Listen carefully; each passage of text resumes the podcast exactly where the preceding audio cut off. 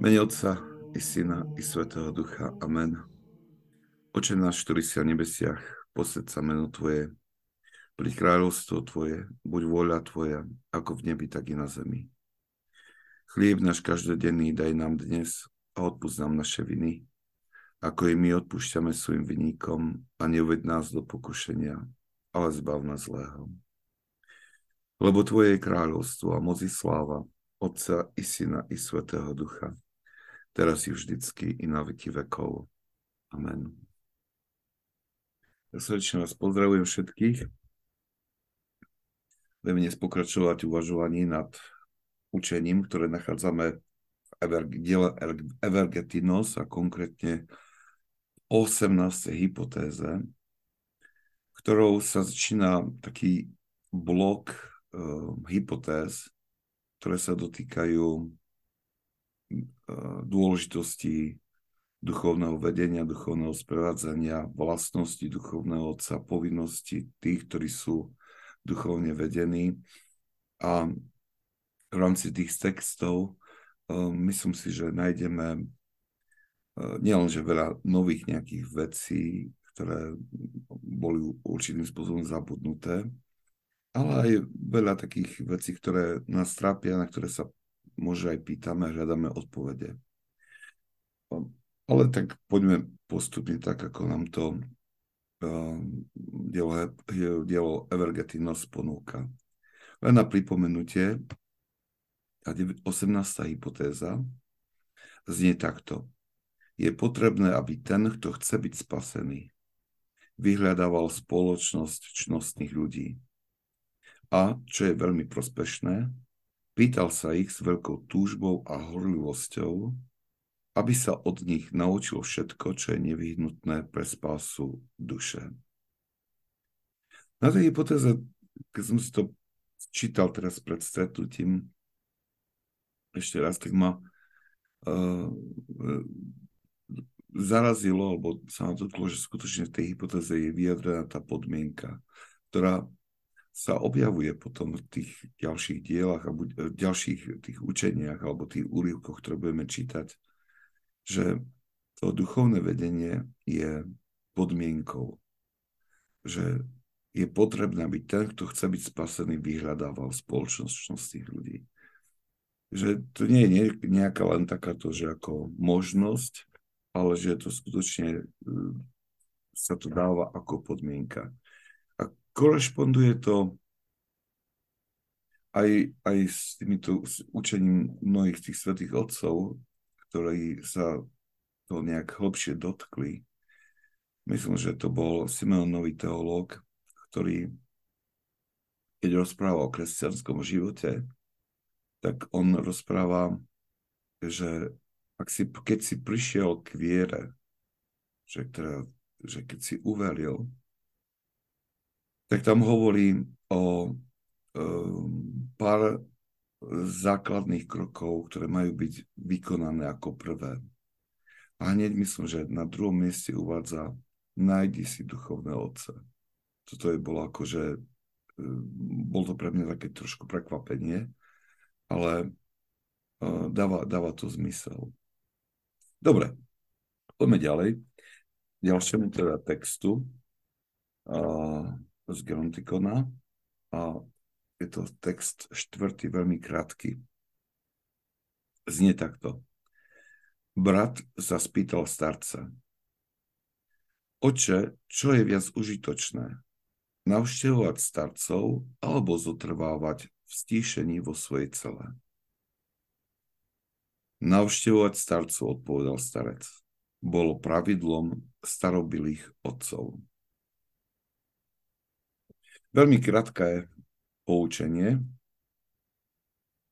A môže nás trošku, môže vyvolať taký trošku otáznik, lebo keď si spomenieme na predchádzajúce týždne a mesiace, keď sme uvažovali o prechádzajúcich hypotézach, ktoré hovorili o nutnosti odpútania sa od sveta, o, pre, od, o pretrhnutí všetkých zväzkov i dokonca s ľuďmi, tak sa nám môže zdať, že toto poučenie je ako keby rozpore s predchádzajúcimi hypotézami.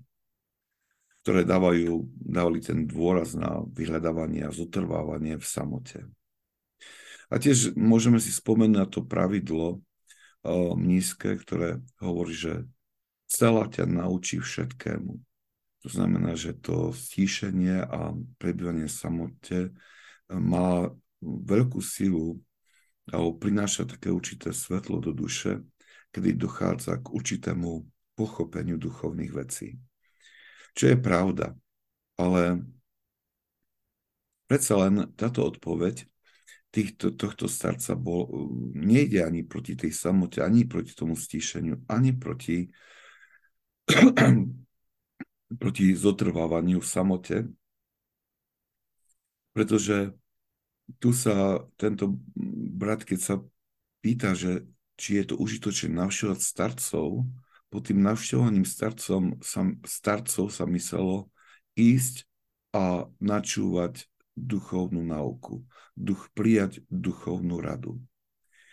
Že to nebolo návšteva ako mrhanie času alebo len niečo zdvorilostné, ale išlo vždy o vyhľadávanie určitého duchovného vedenia.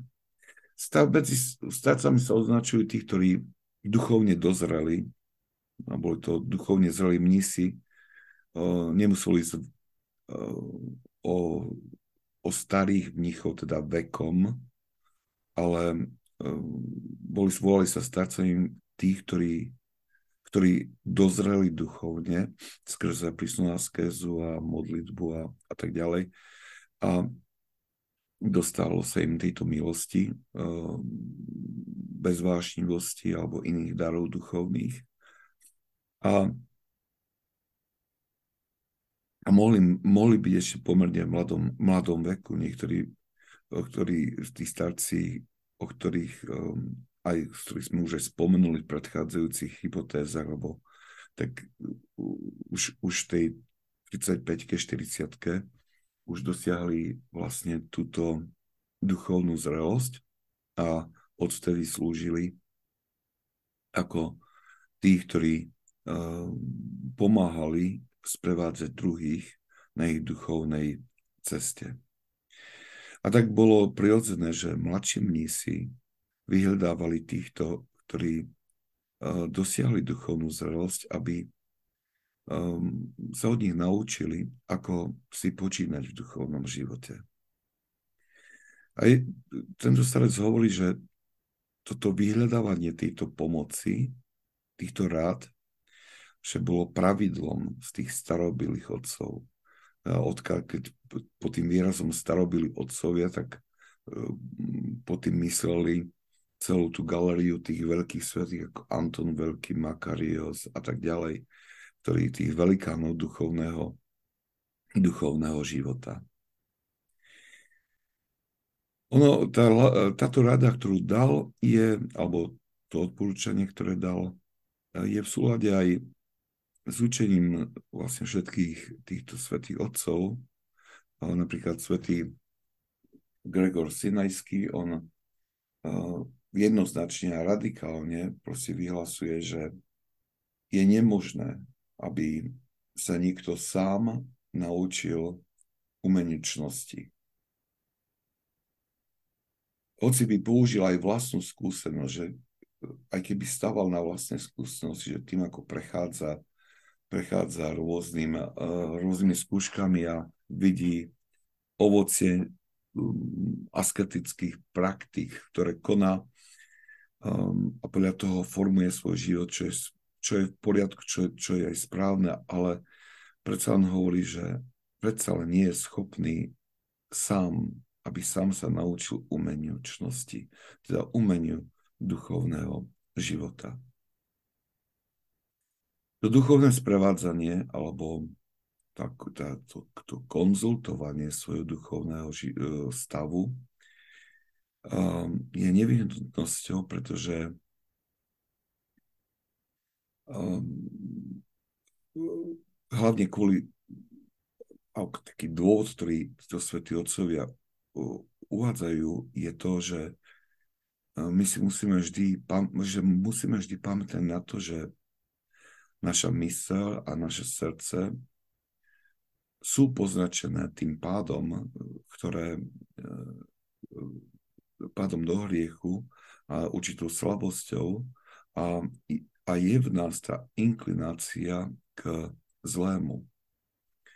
A preto vzhľadom na tú inklináciu k zlému, vzhľadom na to, že ešte čo, človek nedosiahol úplné očistenie srdca a mysle, tak veľmi rýchlo môže byť oklamaný neviditeľným nepriateľom.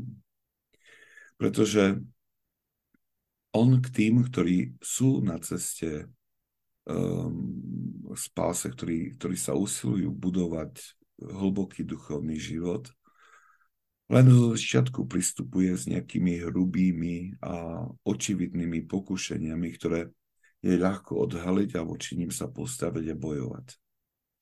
Čím človek uh, rastie v duchovnom živote, čím viac rastie, tak uh, a má schopnosť veľmi rýchlo vycítiť, rozpoznať e, pokušenia diabla, démonov, tak vtedy aj tá taktika démonov sa, sa, sa mení. Oni sú veľmi, veľmi inteligentné bytosti.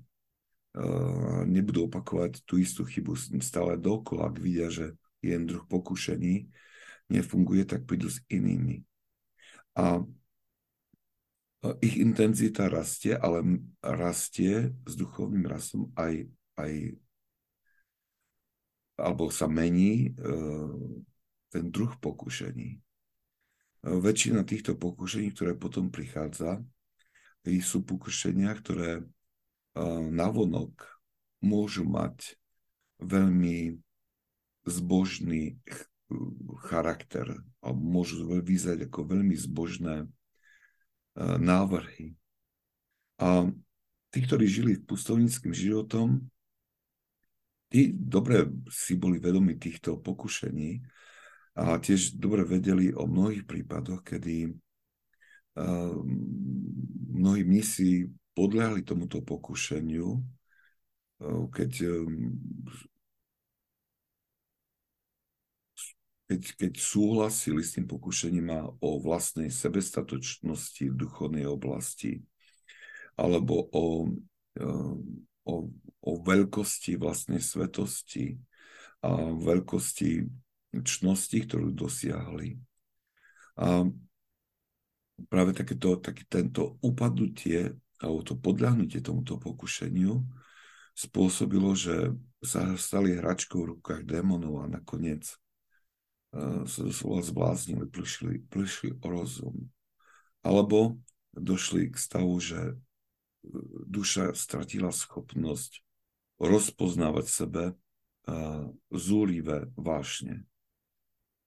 A práve v tom, tom čase, keď takto ich démoni nejak dostali, tak vlastne potom sa znovu objavili tie vášne, ktoré by som povedal, boli tie hrubé a očividné, a mnohokrát práve títo uh, mnísi, ktorí boli takto oklamaní uh, zväčša tou predstavou svojej veľkej zbožnosti, upadali do smilstva, upadali do iných ťažkých hriechov.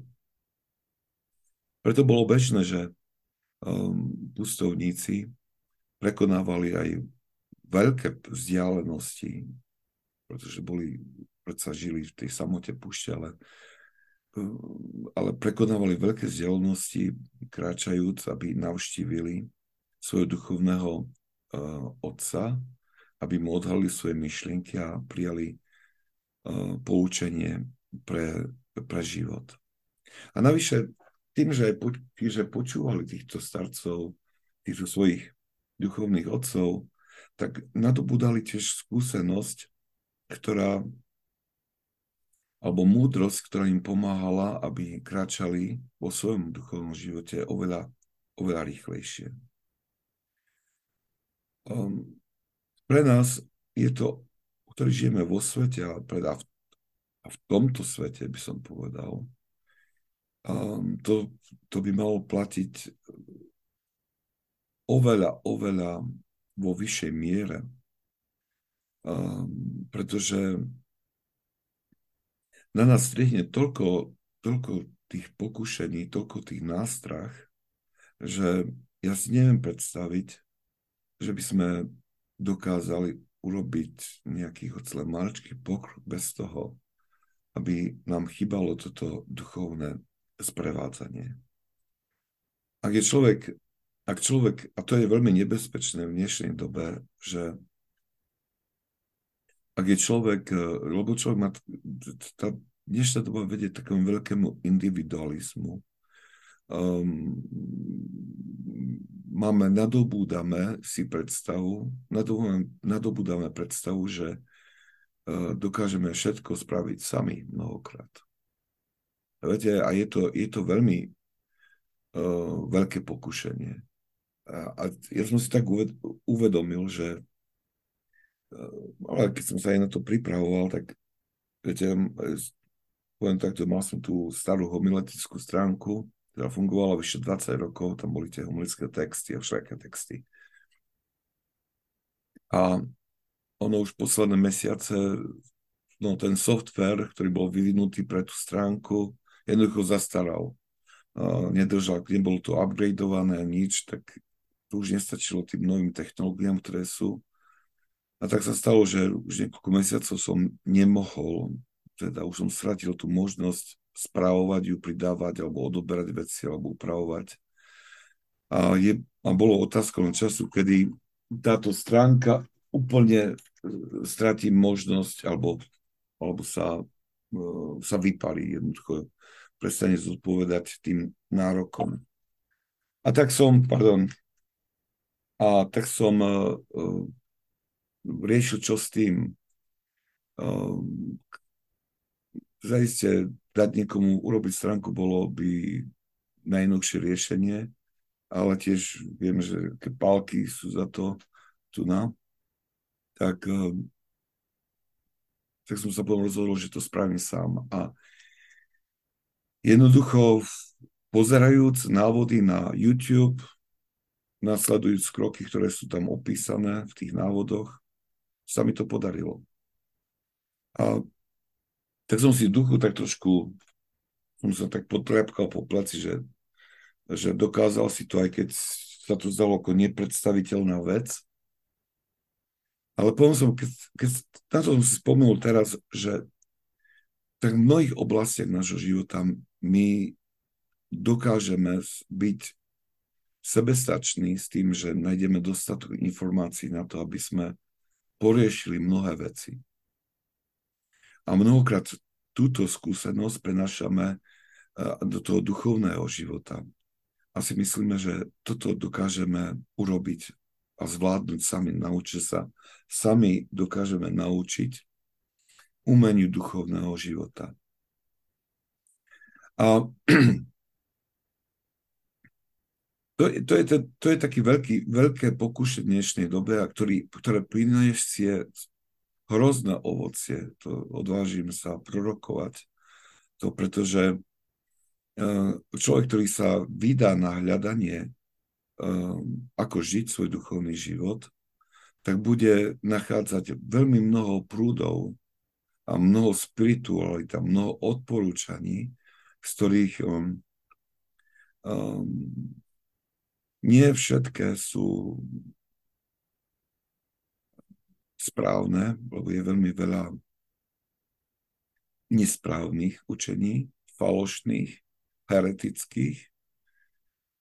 A potom sú aj učenia alebo uh, učenia, ktoré, ktoré uh, sú dostupné ktoré sú dobré, ale nie sú vhodné napríklad pre začiatočníkov. Čo keď mi, príde, keď mi prídu tu na nejakí noví ľudia do farnosti, tak keď sa máme nejaký ten rozhovor duchovný prvý a tak, a sa ich zvyčajne pýtam, že čo, čo čítali, čo formovalo ich duchovný život. A viete, a mnohokrát sa stane to, že mi povedia, že o, tak že predovšetkým Jana z kríža čítali. A tak, tak im zvyčajne hovorím, že aby na to rýchlo všetko zabudli, čo prečítali, lebo uh, to, čo písali Svetý Jan z kríža, je veľmi dobré, lenže je určené pre tých, ktorí už prešli nie že základnou formáciou, ale ktorí už veľmi pokročili v duchovnom živote a ktorí už sú um, skoro um, uh, pred vrcholom tých duchovných výšin. Ak tieto veci číta človek, ktorý ešte neprešiel tú cestu očisťovania, tak veľmi ľahko spôsobí to, že, že stane sa to, že svoje ešte nečisté emócie, ktoré sú v srdci, stotožní s tým, o čom rozprával svätý Jan z Kríža. A tým pádom to pochopenie jeho učenia je úplne um, zdeformované. Nie je možné preskočiť, preskočiť v duchovnom živote tie základné kroky. A práve preto, keď, keď a potom sa stáva, že, že tiež sa môže stať to, že si začneme vyberať z, z tých ponúk, ktoré prichádzajú veci, ktoré sa nám páčia, ktoré s ľahkosťou vykonávame, ktoré, ku, ktorému, ku ktorým sme nejak ktoré, ktoré sa nám páčia jednoducho. A, a tak sa môže stať, že si vyskladáme nejakú vlastnú spiritualitu, ktorej, ktorej prvky môžu byť správne, ale predsa v nej budú chýbať tie podstatné, ktoré sú často menej príjemné a tým pádom ich nejak, sme si ich nezaradili medzi tu, do tej našej spirituality, ale bez nich sa naša duchovná cesta bude uberať nesprávnym cestom. Preto tá podmienka nájsť si a hľadať duchovného otca, duchovného vodcu, je podmienka, ktorá, ktorá musí byť naplnená. A mali by sme, ako hovorí, um, myslím, že už spomínaný Simeonový teológ, mali by sme prosiť Boha o dar duchovného otca neprestajno, s neprestajnou modlitbou a vzlikaním. A, a keď človek číta alebo počúva tieto jeho slova prvýkrát, tak sa mu zdajú to také prehnané, až melodramatické, ale čím viac sa človek ponára do toho umenia duchovného života, tak si uvedomuje, že prehnané vôbec nie sú. Dobre. Poďme ďalej, ale zase iba pripomínam, že ak tí, ktorí sú nás noví, že kedykoľvek, keď stlačíte to tlačítko v reakciách, až zdvihnú ruku, ak, tak vás vyzvem dať vašu, dať, a dám vám priestor položiť vašu otázku alebo komentár. Ďalší text je zo života svätého Jana Krátkeho. Mal, volá sa preto, lebo bol malej, malej pod postavy, bol veľmi nízky, tak dostal takýto prívlastok Jan Krátky. Text hovorí toto. Raz jeden brat navštívil Abu Jana Krátkeho. Bolo neskoré popoludne a ponáhľal sa odísť.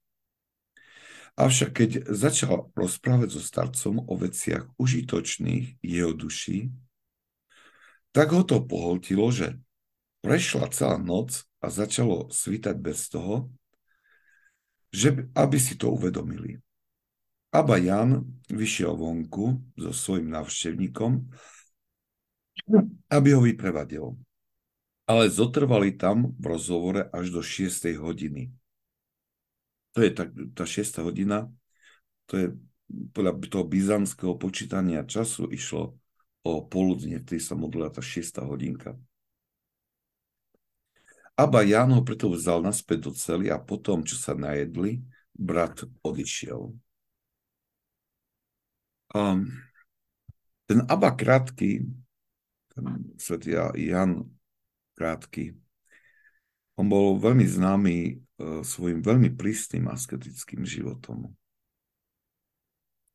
A táto epizóda z jeho života ukazuje, akú veľkú vážnosť prikladal duchovnému vedeniu. On keď videl, že ten mních je hladný a smedný po duchovnom pokrme, tak on neváhal porušiť svoje zvyčajné pravidlo života. Si musíme uvedomiť, že ich rozhovor trval takmer 24 hodín. Čo znamenalo, že ten Abba Krátky nielenže vynechal svoje pravidelné modlitby, ale vynechal aj celonočné bdenie, čo bola veľmi dôležitá súčasť ich života.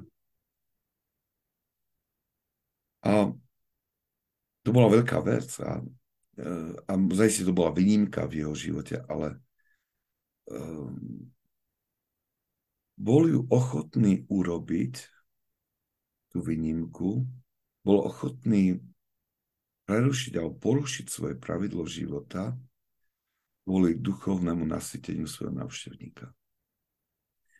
I toto vidieť je, je to na tom vidieť ako obrovskú váhu prikladali duchovnému vedeniu títo svetci um, ten, ten príbeh je taký zaujímavý, pretože skôr, skôr hovorí o, chce poukázať na dôležitosť toho duchovného vedenia.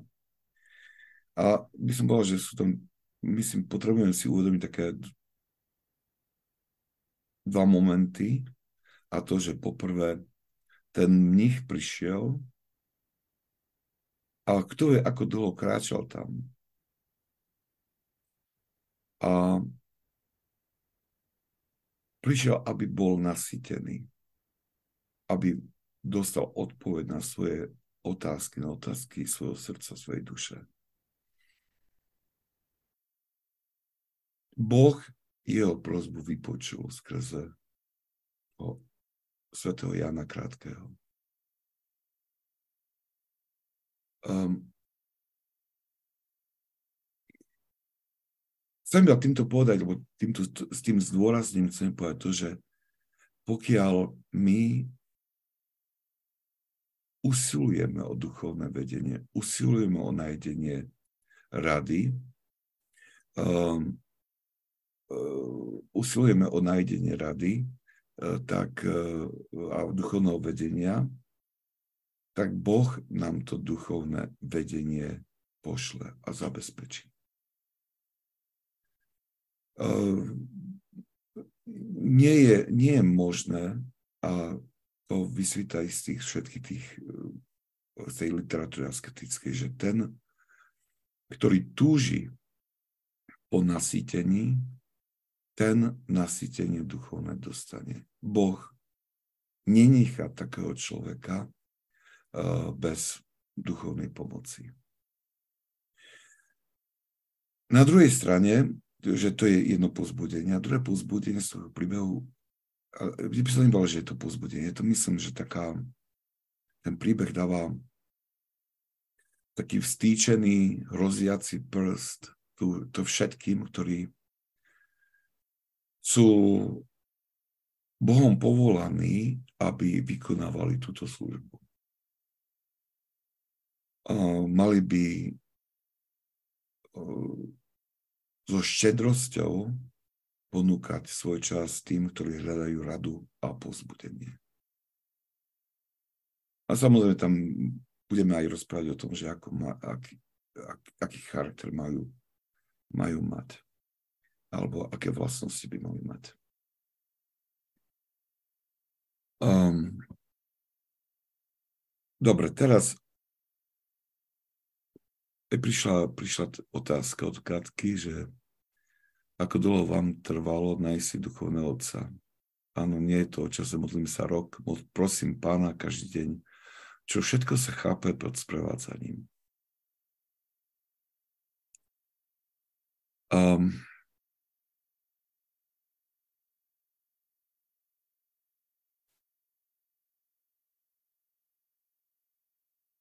V tejto otázke zaznieva, myslím, že, alebo nezaznieva, je to otázka, ktorú som už mnohokrát dostal a mnohokrát dostávam tieto e-maily a, a s otázkou, že bývam tam a tam, že či viem, by som vedel poradiť, že kde ísť, kde hľadať, mm, či nepoznám nejakého kniaza, ktorý by to vedel poskytnúť.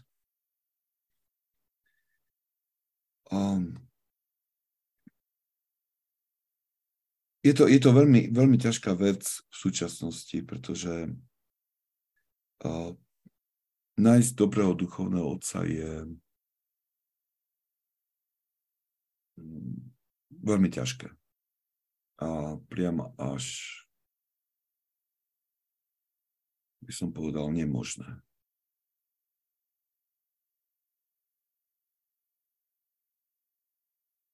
Ak hovoríme teraz o duchovnom zmysle, ako nám ho predstavujú vlastne tieto texty svetých. Teraz, poviem, poviem to takto, že na príbehu svätého Jozefa Hezichastu. On, svätý Jan Hezichastu, že po, po tom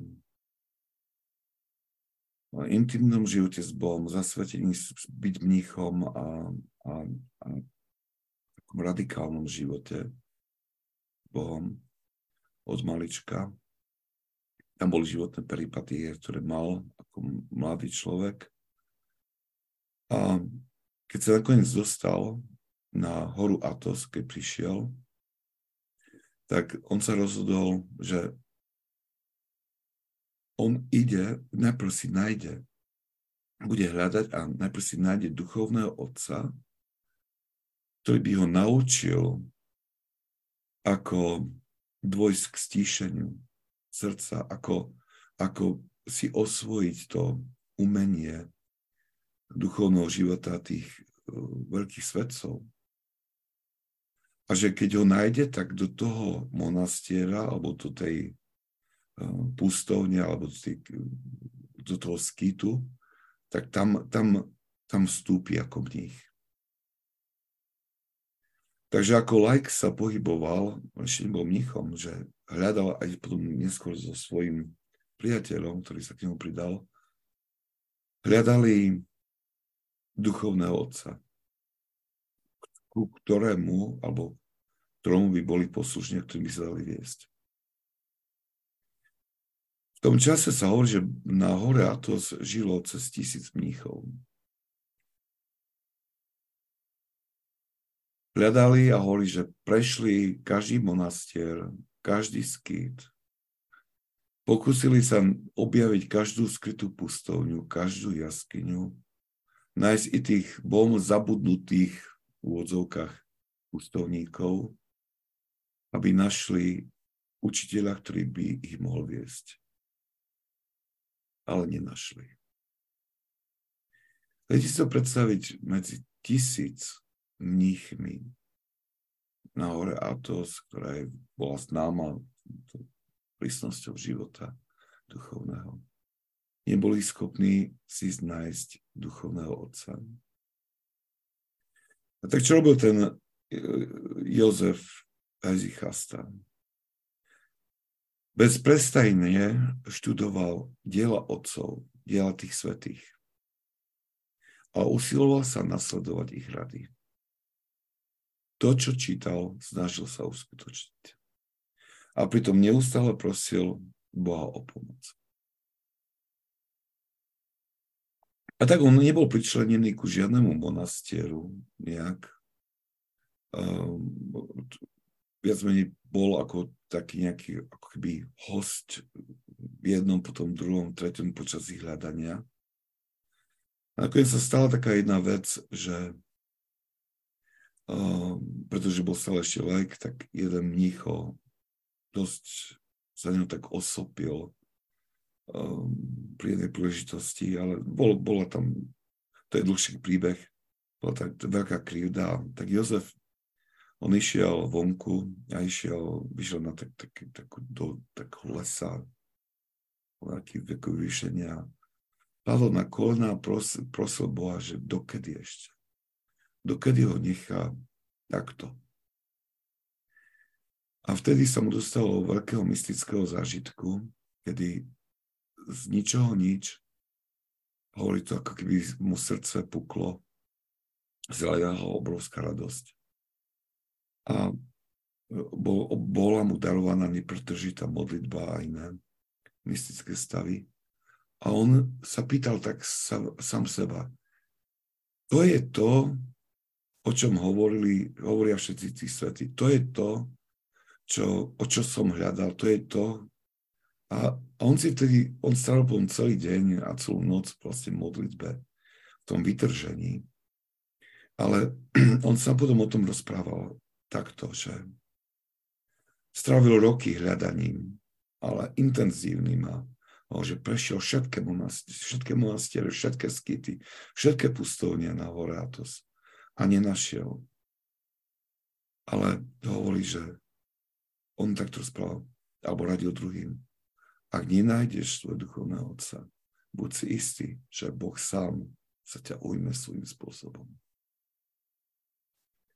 A takto chcem na to, chcem na to Eh, na tú otázku odpovedať takým spôsobom, že, kým, že aj keď sa nám nedarí, že nájsť duchovného otca, alebo podľa, podľa tých príkladov, ktoré, o ktorých budeme aj rozprávať, alebo sme rozprávali, neprestaňme, neprestaňme v hľadaní. Vezmime si, zvolme si jedného z tých svetých otcov, ktorí učia o duchovnom živote však sa ich dotýkame, Ignác Briančinov, jeden z nich, svätý Izak Sírsky, Marek Asketik, Teodoros veľký. Tí sú, dávajú také základy duchovného života. Myslím, že všetci títo pre začiatok, pre, pre to postavenie základov duchovného života, všetci si títo sú viacej než dostačujúci. Len sa musíme stať ich učeníkmi a študovať ich diela a uh, už hovorím teraz z vlastnej skúsenosti, že otázky, ktoré sebe nosíme a ktoré by sme sa spýtali duchovného otca, nájdeme v ich dielach zodpovedané. Že nám ich zodpovedajú. Keď my k ním pristúpime ako k živým, tým, ktorí sú svetí, ktorí sú v nebi, tí, ktorí sú našimi priateľmi, Tí, ktorí nám chcú pomôcť, ktorí nás chcú poučiť, ktorí sa budú za nás modliť, ak s poslušnosťou budeme príjmať ich slova, ktoré čítame, mnohé, mnohé veci sa nám vyjasnia a skrze nich budeme mať dobré vedenie.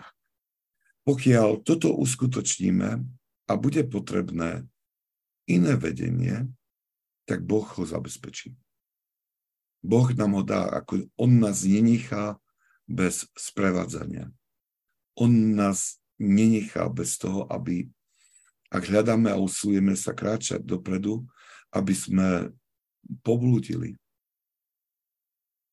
Aj, e, poviem tak, ak, ak bude potrebné, že zodpoveda nejakú našu otázku a budeme o to prosiť a bude to nutné pre našu spasu, tak nám privede hoci aj nejakého kniaza z Číny.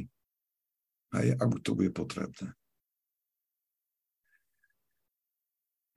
A keď aj nie, tak Boh má svoje spôsoby, ako nám pomôcť a aj pomáha.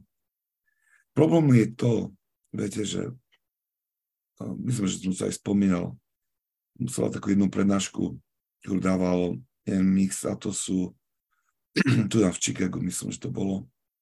A tam zaznela aj tá otázka, že po jeho prednáške, že prečo nemáme dostatok tých, tých, tých duchovných otcov, tých starcov.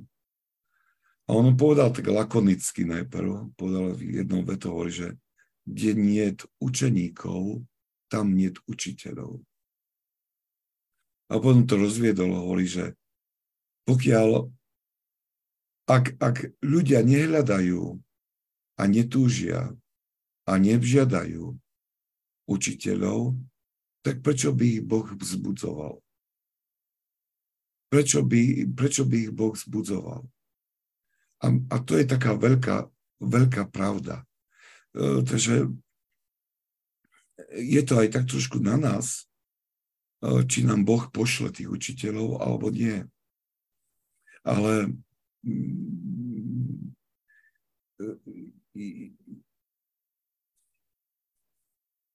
myslím si, že, že a to teraz nehovorím, že to je moja nejaká, to je, to je tiež niečo, čo, čo nachádzame tej asketické literatúry. Už svetý Pajsi Veličkovský prekladateľ Filokalian povedal, že keď radil, keď mu jeden kniaz sa na ňo obrátil s tým, s tým istým problémom, hovorí, že kniaz mu písal, že nemôže si nájsť duchovného otca. O, tak si to predstaviť, že kniaz, ktorý mal môže desiatky svojich spolubratov, kňazov a mnohých poznal, eparchii, mimo eparchiu. A on hovorí, že nemôže si nájsť duchovného otca. A Pajsi mu to nevyčítal, svätý Pajsi. On mu hovorí, že to je realita. Žijeme v takýchto, v takom čase. A on hovorí, že vtedy mu povedal to, že v týchto časoch uh, sa máme obratiť na práve na týchto svetých otcov. A tiež povedal, že vlastne ich diela boli Božou prozreteľnosťou uchované, um, boli, boli s Božou milosťou uchované um, preto, aby, aby nám pomohli práve v týchto časoch. Hej.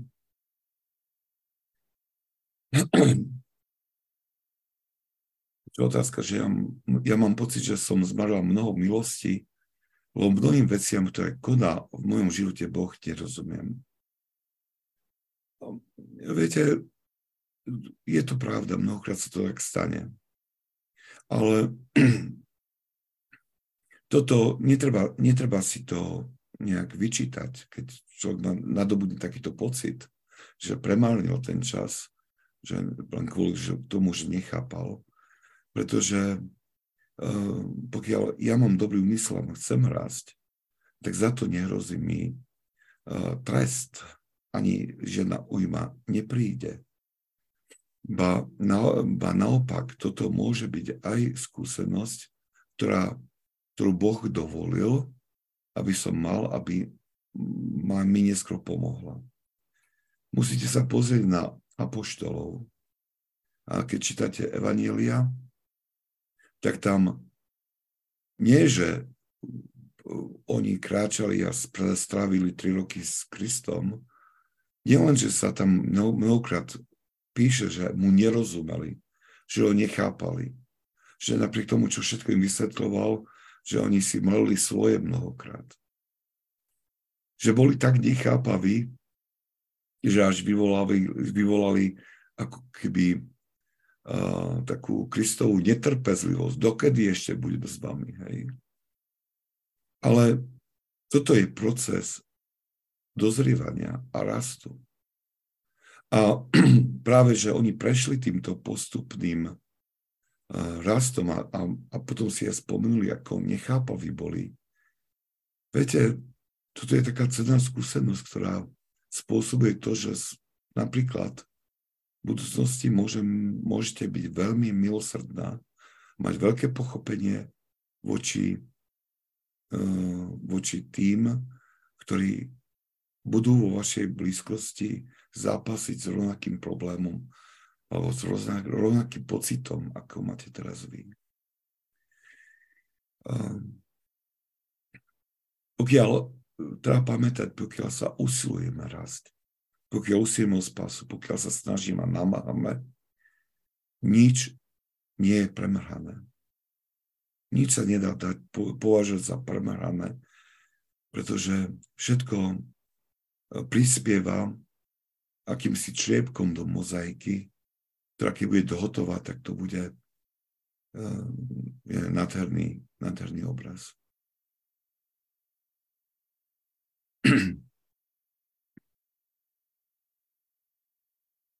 Dobre, poďme ešte ďalší príbeh. A, a tento príbeh nás, nás tiež učí na tomto príbehu, ako sa my môžeme naučiť od týchto svetých otcov mnohé, mnohé veci. A, na to nepotrebujeme nejak, inak by sme išli k svojmu duchovnému otcovi, teda aj sa pýtať. Pardon.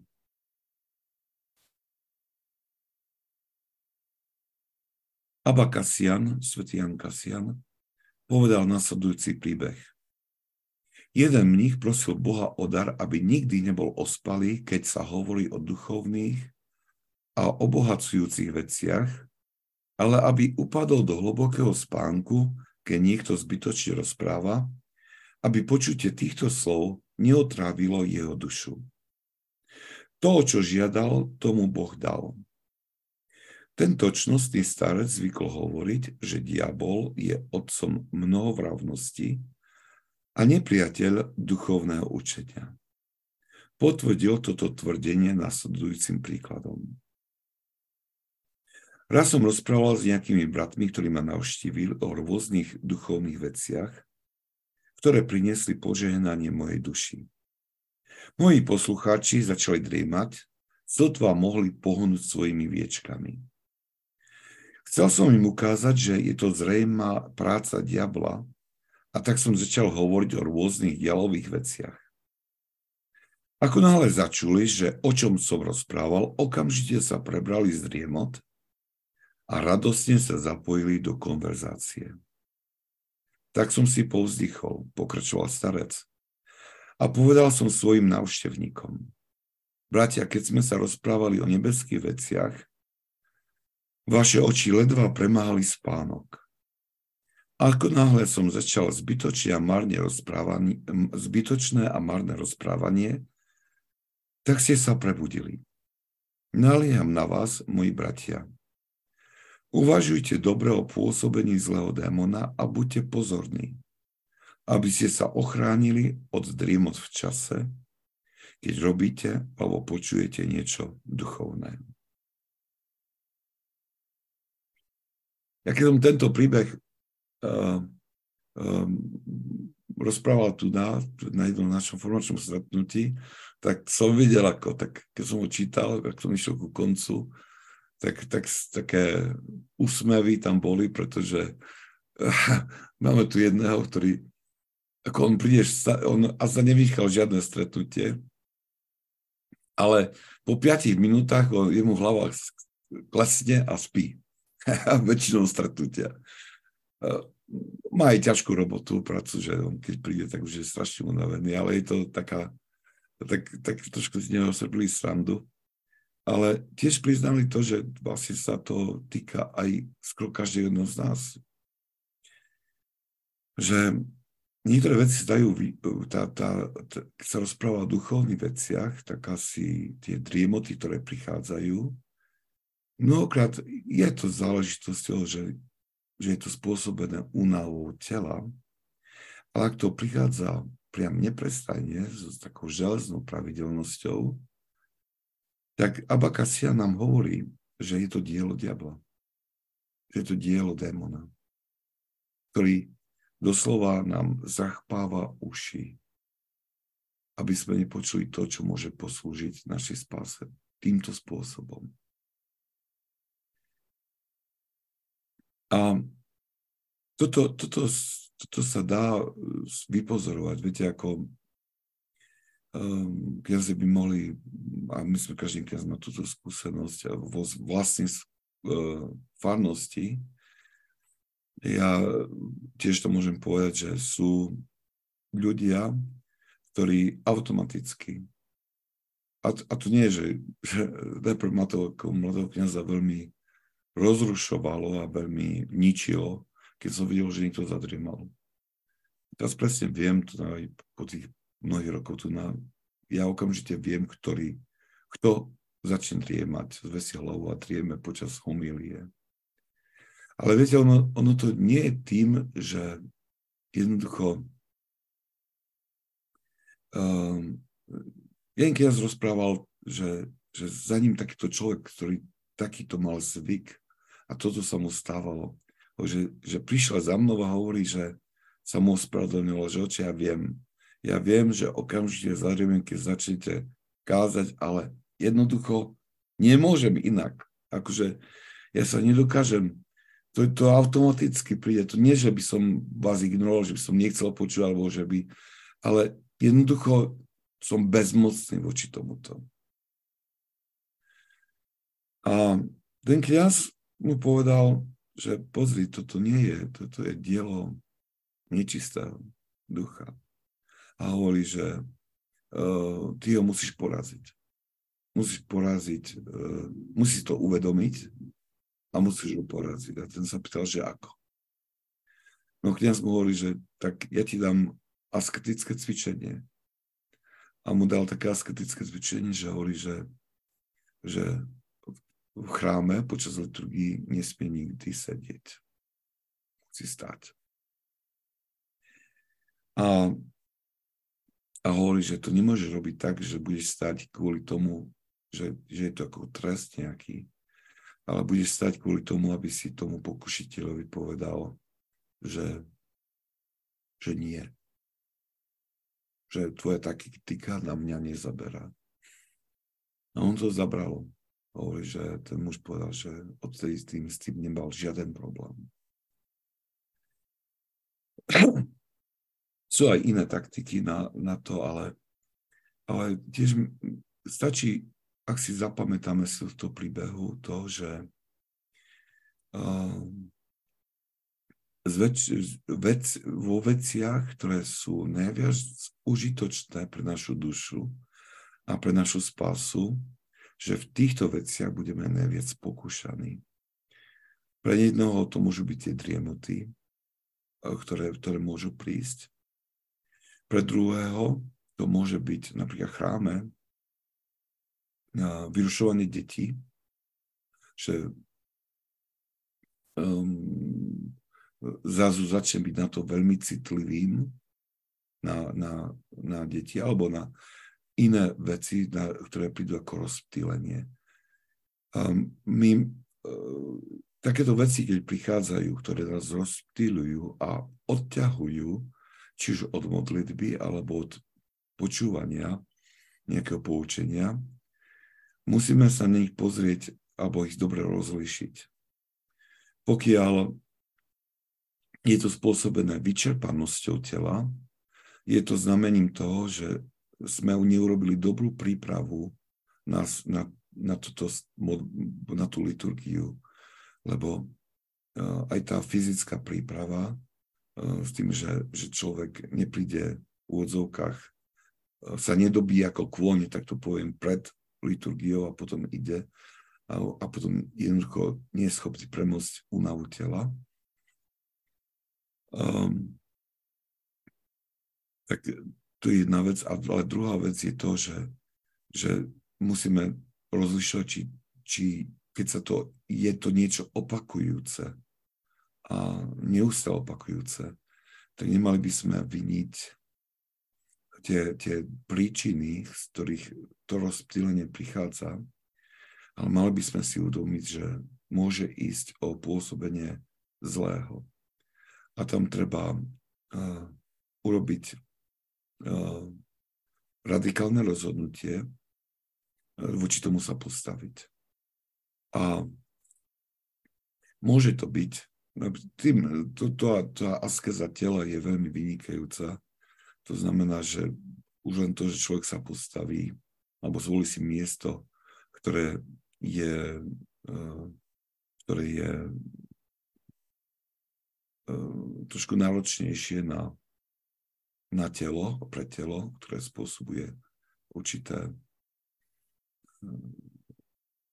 určitú nejakú vyhnutie určitej sily, to je naj, naj, najlepšie, alebo nejakú inú zmenu.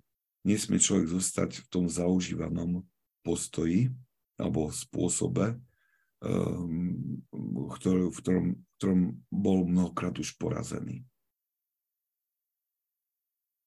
Inak pohodlnosť je veľkou prekážkou e, k nejakému načúvaniu.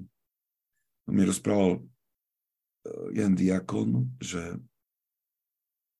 bol pozvaný dať uh, takú mini duchovné cvičenia jednodňové, alebo takú duchovnú obnovu do inej farnosti a hovorí, keď tam prišiel, bola taká nová, veľká farnosť a nová budova, teda moderná a hovorí, že keď tam prišiel, tak uh, išiel, si, išiel sa pomodliť najprv, takže chrám bol prázdny, takže išiel dopredu, kľakol si, pomodlil sa, potom si sadol, že idem si sadnúť po, jak sa vnútorne sústrediť. A už som, keď som si sadol, tak to, to kreslo, alebo tá stolička, to bolo tak vyčalúnená, tak meka, že som sa priam do nej normálne zavoril. To, to bolo také pohodlné sedenie, že ani doma gauč mi takýto nie, takéto neponúkne. Tak ako začal tú duchovnú obnovu tým, že hovorí, že má obrovskú nevýhodu dávať tú duchovnú obnovu, pretože tie pohodlné kreslá zničia proste polovičku jeho námahy. A je tá pohodlnosť, že ich že spôsobí otúpenie pozornosti. A, a mal pravdu aj, aj v tomto. Takže tiež také, i tento príbeh nám hovorí o niečo, bo nás pouča v niečom. A dáva za pravdu tým svetým otcom, ktorí nám radia, že ak si nemôžeme nájsť, alebo nie je k nám v dispozícii proste duchovný otec tak, ako by sme si ho prele po ňom túžili, tak práve títo svätí otcovia sú našimi sprievodcami, dokiaľ nám Boh nezošle ten dar v podobe duchovného otca. Dobre, tak sme prišli ku koncu. Otec Miron, môžem sa spýtať? Samozrejme že, že takto, keby som e, žil o samote duchovný život, či by som sa potom necítil osamelý? No, myslím, že nie. Myslím, že nie, pretože, viete, my posudzujeme mnohokrát veci um, no, posudzujeme veci podľa stavu, v ktorom momentálne sme. To znamená, že e, ak nás Boh povoláva stišeniu, alebo, alebo tie, tí, tá nauka, alebo tí svätí otcovia nás volajú, že k utiahnutiu, k samote, k stišeniu, tak e, je to pre nás niečo, čo nám vyvolá, čo, čo sa môžeme aj zhroziť a čo sa môžeme obávať. Ale viete, ono, ono je to tým, že sme, máme, máme, sme navyknutí na určitý spôsob života a ešte sme neochutnali tie duchovné dobrá, ktoré z toho plynú. Že uh, svätý Izak Sirsky to tak hovorí, že on, on hovorí o jedlách. Ak niekto ochutná lepšie jedlo, nikdy sa už nevráti k horšiemu. Hej? On hovorí, že, že i my máme takýto v tom duchovnom živote je, že ako náhle my urobíme nejaký krok dopredu, uh, duša nadobudne nejakú skúsenosť, ktorá ťažko sa vysvetľuje. To je, to, aj, aj ťažko je postrehnutelná. Len, len my to vnímame, tú zmenu vnímame s tým, že hovoríme, ako keby sme začali strácať záujem o veci, ktoré sa nám páčili alebo ktoré nás tešili predtým. A táto zmena postupne prichádza. A tak človek, ktorý nastupuje na cestu určitého stíšenia a určitého odputania celého sveta, um, kvôli nájdeniu Boha, kvôli spase svojej duše, tak na začiatku môže mať tieto obavy, že uf, že to, či to zvládnem, či jak to prežijem a čo všetko stratím. Ale keď robí prvý krok a potom druhý, a odrazu začne cítiť, že to, čo sa, čo sa bal stratiť, čo si myslel, že mu bude chýbať, že mu vôbec nechýba. A že, a že nachádza akúsi záľubu v tom novom, čo prišlo v jeho duši. Takže takéto, tento, tieto obavy sa postupne uh, vytratia z duše, postupne s rastom.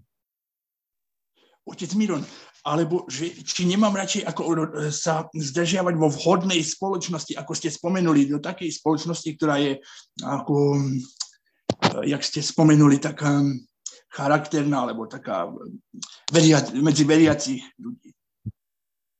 No áno, to je, to je dôležité. To je dôležité. Viete, ono, ono je to aj tak, že, že uh, neviem, či som pondelok tom nerozprával, ale um, pozrite, platí to, že ak chceme si otestovať svoj, kde sme v duchovnom živote, tak je na to veľa vecí alebo pravidiel, alebo ako, ako sa môžeme otestovať. A jedným z tým je, že sa máme rozhľadnúť, ktorú, ktorá spoločnosť sa nám páči. V ktorej spoločnosti radi prebývame. Ja som myslel napríklad, že keď idem do chrámu, napríklad, že som medzi ľuďmi v chráme napríklad. Áno. Tak asi tak. No, viete, i to, že ste, i to, že ste v chráme, i to je jedna vec, ale um, ja by som to ne, nerobil takto paušálne, že uh, podľa miesta. Uh, mali by sme inklinovať k ľuďom, hoci je pár, v ktorých badáme čnosť ktorí nám pomáhajú rásť. Hej? Že k, tom, k tým by sme mali inklinovať a vyhľadávať ich spoločnosť. Hej? A, a toto, je, toto je veľmi dôležité. Lebo uh, i v chráme uh, nie každý je na rovnakom na úrovni. Jeden je viacej na pokročilý, druhý je začiatočník, niektorí zápasy, kde si na začiatku, niektorí už zápasy, kde si vyššie.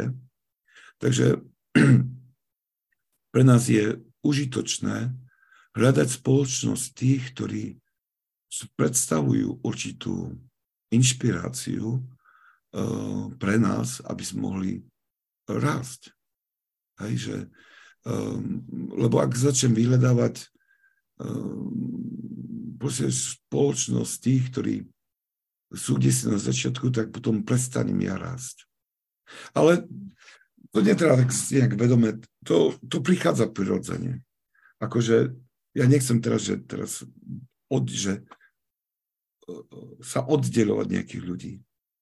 Ja iba chcem povedať to, že aby sme boli všímaví e, k čnostiam druhých, aby sme si všímali čnostný život druhých, alebo v tých čnostiach, ktoré ktoré uh, vyžarujú. A je úplne prirodzené a bez toho, aby my sme sa nejakým spôsobom usilovali, prirodzene inklinujeme k určitej skupine ľudí, ktorí na, e, nám môžu pomôcť rásť duchovne. To je celkom prirodzene a um, tam, tam netreba sa nejak zvlášť o to snažiť. To prirodzene prichádza. Otec Miron, a ako zistím, že budem už potom nejak e, na vyššom duchovnom stave? Ako to zistím? Tak e, vlastne odpoveď na túto otázku by som, hľadanie odpoveď na túto otázku by som zakázal. Pretože Uh, nie je na nás, aby my sme svoj stav posudzovali, bo kde sme. Ako my sa máme vidieť, že sme riešnikmi, ktoré potrebujú Božie zmilovanie. A mali by sme ostať v tom, tejto pozícii nemali by sme hľadať alebo sa pýtať, kde sme, kde sa nachádzame, kde sme pokročili. To už nech Boh urobi za nás. Ehm, dokiaľ, lebo viete, ak, e, lebo takáto hľadanie odpovede alebo nejaké uvažovanie nad týmto, tým takýmto spôsobom je, spôsobuje, vyvoláva píchu vo vnútri a veľmi rýchlo môžeme stratiť to, čo sme veľkým úsilím nadobudli. Hej. Toto, toto už je na to, aby to, o, tom, o tom sa vyjadrilo Boh alebo naši blízky, ale nie my. Otec Miron, ale to asi budeme vedieť až v Božom kráľovstve. Asi tak, či nie? No, tak dal by pán Boh, že sa tam dostaneme. Využijeme jeho časť. Áno, len viete, to, čo, čo aj hovoria tí svätí otcovia, čo dávajú ako jedno také časté pripomnutie, je to, že človek je, pokiaľ žije, je vystavený neustálým zmenám. Dnes môžete byť svetý, svetec. Zajtra môžete byť najhorší hriešnik. Viete, to, tá, tie zmeny môžu prísť veľmi rýchlo a môžu byť veľmi radikálne. Takže dokiaľ, dokiaľ dýchame, mali by sme byť si toho vedomí tých našich, tých našich slabostí a neustále prosiť Boha o milosť a neustále hľadať tú múdrosť tých svetých, predovšetkým na prípade, alebo, alebo nasledovať ich rady, aby sme, aby sme rástli v čnostiach. A s tým... Áno? Áno. Ešte otázka, že e, či, či to uh, myslím zle, keď si hovorím, že uvidím, že sa zariadím, aká bude situácia raz v Božom kráľovstve, tak potom to uvidím už konečne, definitívne, či je to zle. No uvidíme, ja som tam nebol ešte. Pardon, to, to bol taký typ. Myslím, myslím si, že v Božom kráľovstve je väčší život Viete, tam, tam my zabudneme, by som povedal, na mnohé veci. A tam takéto otázky nás ani nebudú trápiť. Ak, sve, ak, ak svety hovoria o väčšnosti ako nepretržitom a neustále rastúcom úžase z Boha, tak tam, tam e, to je ťažko predstaviteľná vec ale tam tá veľkosť a tá veľkosť a tá láska Boha, ktorá vyvoláva ten nikdy nekončiaci úžas duše, spôsobuje, že tam všetky ostatné myšlenky zaniknú. Hej. E, lebo, lebo Boh bude našim všetkým. Otec Miro, môžem sa modliť za každého človeka? Máte sa modliť za každého človeka. Ako ešte raz? Máte sa modliť za každého. Máme sa modliť za každého. Pozrite, v liturgii sa modlíme za celý svet, za, vš- za všetkých, za všetko. Hej. Ale prosiť o zmilovanie pre celý svet. Dobre, tak sa ešte stretíme sa o, na budúci týždeň. Máme veľký týždeň. To bude um, že aj, aj s väčším požehnaním. Držte sa. Prebite požehnanie. Požehnanie pánovo. Nech je na vás jeho milosť a lásku teraz i vždycky i na veky vekov. Amen. Svetý Kasian, pros Boha za nás riešných.